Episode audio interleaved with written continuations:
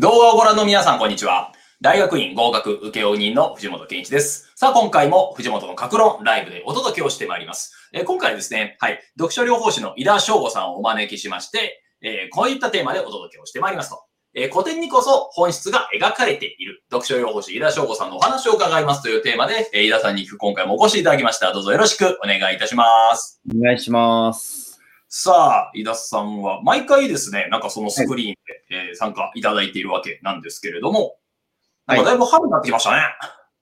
そうですね、もう、私の家の周りもだいぶ雪解けてきて、で、もうジャンバー変えたので、まあちょっと寒いぐらいですけど、あの、春近づいてきたな、札幌もですね、感じてるところですね。札幌も春めいてきていますので、なんかそういった時にですね、まあ春になるので新しいこと挑戦したいなと。あるいは、ちょっとあの、難しい方に挑戦したいなみたいな人もいるかもしれないですよねと。っていうところで今回はですね、はい、古典にこそ本質が描かれているというテーマで、まあ、井田さんであるとか、私が最近読んだおすすめ本を紹介するという流れでいきますが、で、最初に井田さんからお願いいたします。はい。えっと、今日私紹介する本がこちらになります。えっと、セネカの人生の短さについてという一冊になります。えっと、公文社の古典新訳文庫から出てまして、まあ、中澤勉さんって方が、まあ、役をあのたやってる本になります。まあ、どういう本かと言いますと、まあ、セネカっていう人なんですけど、いつの人かっていうと、もう古代ローマの哲学者なんですけれども、まあ、2000年前の人ですね。で、あの、2000年前に書かれてても全然古さがなくというか、むしろあの、帯にも書かれてるんですけども、マインドフルネスの元祖って書かれてるんですけど、うんうん今を見つめるっていうことの、まあ、大切さだったりとか、大事さっていうのは書いてます。で、まあ、2000年前からもう、人生の使い方は短く、あの、使い方次第で長くなるっていうところ書かれてて、まあ、それは現代人にとっても同じなのかなっていったところで、むしろ、まあ、現代人は、スマートフォンだとか、インターネットのおかげで、テクノロジーが発展してるのに、やっぱり時間がないっていう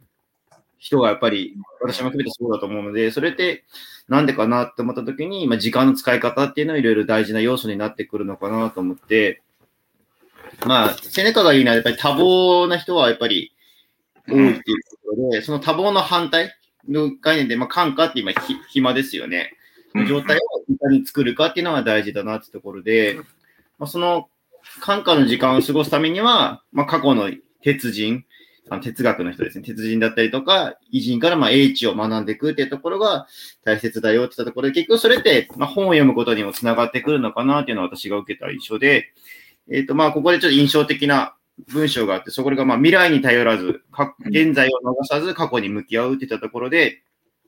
まあ、過去から学んで、そこの今を生きることのま重要性っていうのが学ぶことができるんじゃないかなと思って、まあ、公文私も古典、結構、まあ、この公文社の古典新訳が結構読みやすいなと思って読むことあるんですけども、古典ってやっぱり時代を経て、それだけ残ってるっていうだけでも価値があるものなので、まあ、文章とかとっつきにくかったりとか、時代背景とかわからないって読みづらいものもあったりはするんですけども、それだけでも残ってるってものは価値があるものなので、まあ、手に取って読んでみるっていうのも大事なのかなっていうふうに思って、今日この本を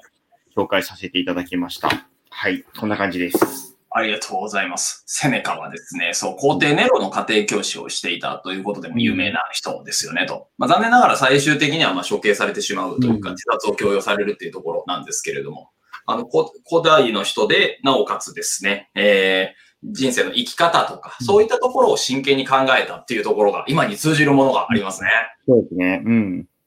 だから何かをやろうと決意しないと人生はどんどん短くなってしまいますよというところでございますね。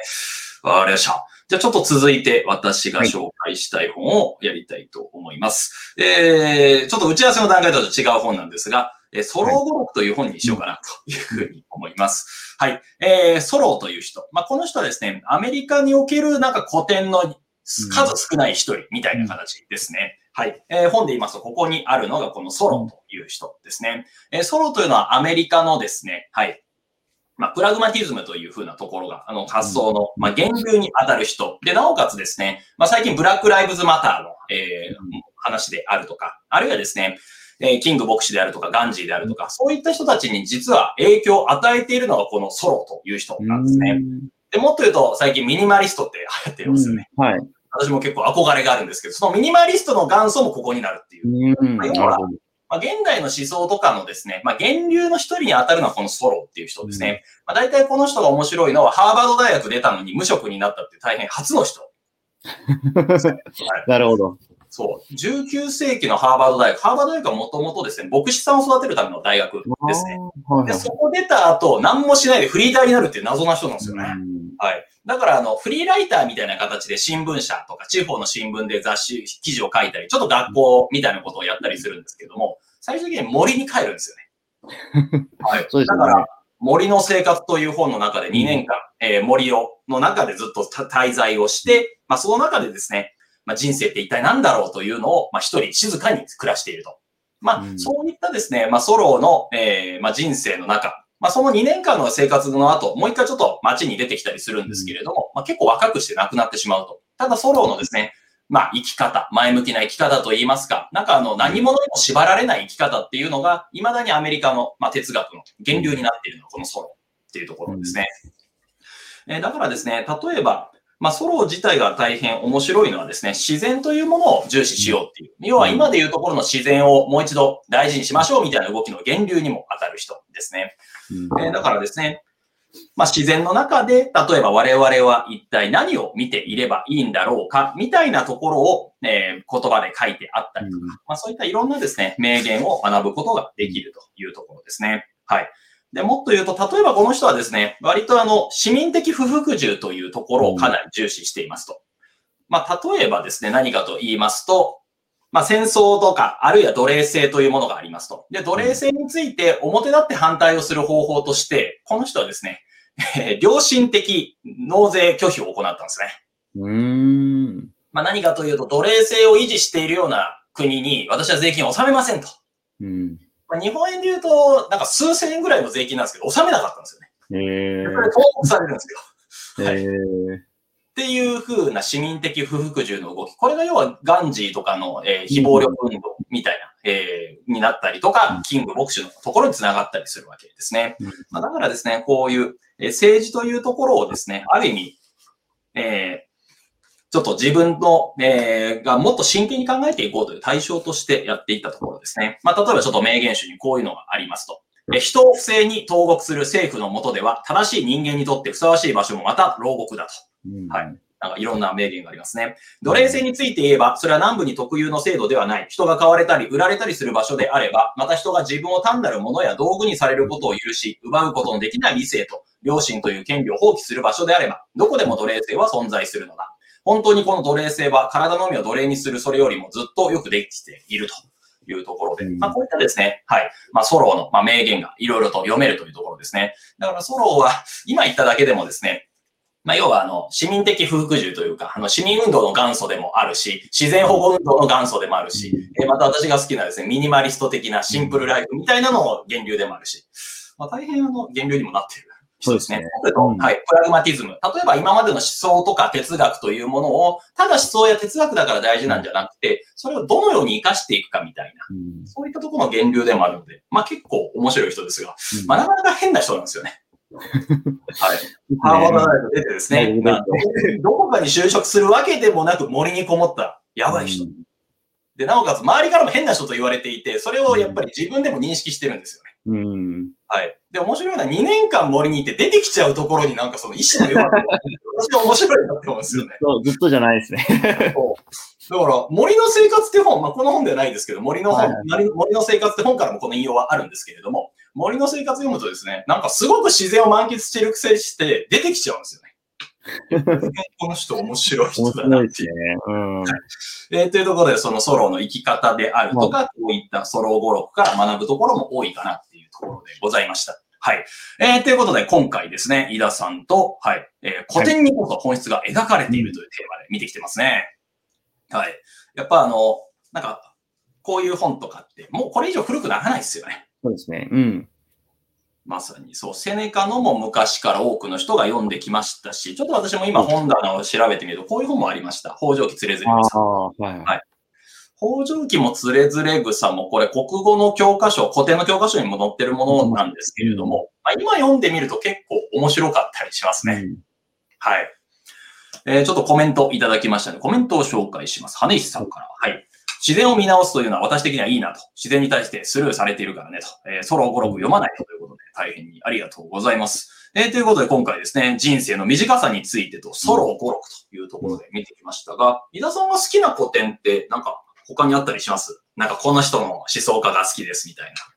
この作家の古典が好きですみたいな。そうですかね。でも、もともと古典苦手な分野ではあったので、はい。まあ、少しずつ読んでなるなところで、まだもっと私、まあ、こういう、今紹介しておきながら入り口だなと思いながら、なので、まあでも、どこまで古典にするかはあれですけど、やっぱ明治時代の文学とかも含めて、まあ、少しずつ読んでるなというところですね。いいですね。まあ、具体的にはちょっと挙げられなかったですけど。ええドラッカーでさえ、あの、経営学の古典に当たってきますからね。うん、何を古典って言うんだみたいな問題は当然あるんですけれども、うん、なんか、流行で最近出てきた本だけではなくて、昔からずっとある定番の本ってありますね。はいですね。うん私もだからあの読まなきゃいけないなという名作の本で いろいろあの三国志があったりですね、嵐があったりとか、まあ、名前よく聞いた水古典もあるんですけれども、なんか読まなきゃなと思いながら全然読めてないものもあったりしますと。まあだからですね、なんかこういう機会に、まあ春だから古典に挑戦するというのもあってもいいかもしれませんね。はい。はい。ありがとうございます。なんか無理やりまとめている感じですが。まあ、ですね。はい。今回やった本についてもう一回まとめをした後、最後、井田さんからありがたいお話をしていただいて終わりにしたいと思いますが、今回古典にこそですね、本質が描かれているということで、まあ、井田さんとお話をしてきたわけでございます。井田さんにご紹介いただいたのは、セネカの人生の短さについて。まあ、人生を短くしてるのは自分自身ですよというところですよねと。だからその中で自分は一体何ができるのかというところ。そして私が紹介したソロ語録では、まあソロという人はいかに変な人かと。はい。でもその、まあソロの生き方自体がですね、いろんな、えーえー、キング牧師ガンジーであるとか、またですね、はい、えー、ミニマリストであるとか、あるいはブラックライブズマターみたいな最近の動きであるとか、そういったところの源流にもな戻ってくるような発想ですし、自然保護運動の元祖でもある人なので、だから今こそこういったものを読むと、次の自分の行動であるとか発想のヒントになるかもしれませんよね、というのが今回のポイントでしょうか。それでは、伊沢さんから何か一言お願いいたします。まあ、古典ってやっぱりその時代を経て読まれているってだけに、やっぱりどんどん本質が、本質のあるものが残っていくかなと思うので、ただ、その、まあ、発表の中でも言ったんですけど、時代背景がわからないと、結構挫折してしまいがちな難しいものもあるの、